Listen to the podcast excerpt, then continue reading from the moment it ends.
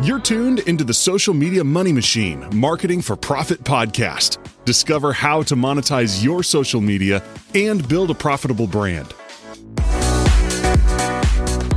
So the question always is, is should you avoid talking about religion or politics, right?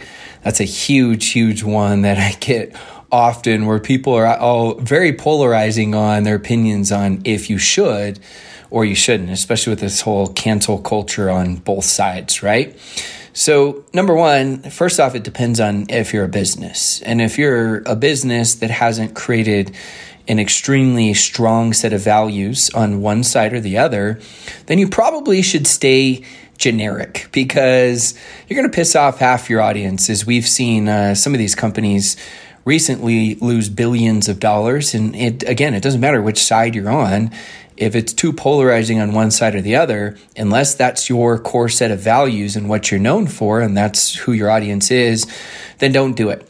But if you're an individual and it's not just a, a core business, right? You are your brand, it's a little bit different. So let's talk about that strategy if you're a core individual. So I'm going to give you four points to my opinion on you posting stuff. Let's just use religion and politics as an example. Obviously, we could talk about, you know, anything vaccines, guns, um, so much different stuff, right? Don't worry, I'm not going to give you my opinion. you don't want it right now. So, number one, commit or quit. So, the importance of this is just being consistent on what you choose to post about for controversial topics like religion and politics. The point is is that sporadic posts can come off as disingenuous and they alienate your audience. Think about that. Right? If I'm the dude that's posting about sports for three years and six months, and then all of a sudden for six months I go crazy as far as posting on, you know, religion, people are like, what are you doing? And I give that as an example because that's what happened to me for people that I followed. I follow them on, you know, sports and love following them, and all of a sudden they just got crazy political. And in my mind, I'm like, I'm not following you for that. It's not that their opinion doesn't matter, right? It's just I'm not following you for that. And so that's one thing. Number two is is create raving fans or a polarized audience.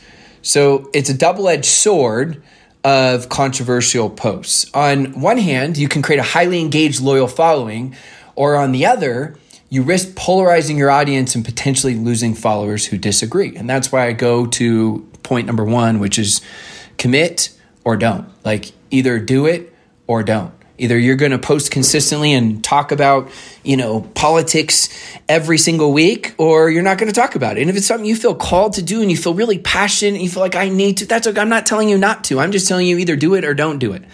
Don't be in tennis. We call it no man's land. No man's land is it's in between the net and it's all the way at the very back baseline on the line that they stand on there. And in tennis, we'd call it no man's land where you're not really at the net or at the back. And that's where they would, you'd be in a high, high danger risk zone. Number three is the expertise question. So this is the issue of credibility if you're going to talk about religion or you're going to talk about politics or you're going to talk about guns or vaccinations or whatever it is, make sure you're well informed. No one appreciates a sudden expert who only shows up during election seasons or religious holidays. Number four, the brand alignment factor, right? And this goes with what I talked about before we went through these four points is the controversial topics, they should align with your brand whether you're a personal your personal brand or business. So this applies for personal brands as well. If it's off brand, it could confuse your audience and massively dilute your message. So again, my main point on this is I wanted to keep it really short and sweet.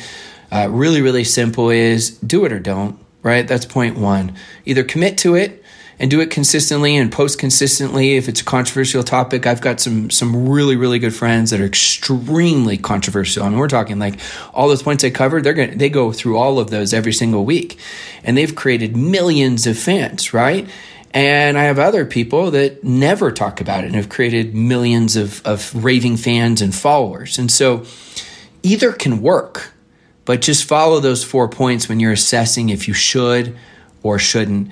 And that will make all of the difference for you. So if you found value in this podcast, do me a favor, please review it. Those are the hardest things to get. Most people do not leave reviews. We would greatly appreciate it. And please share with your audience. Make sure you give us a tag, whether it's on Instagram or on Facebook. Thank you so much. We always appreciate you guys listening.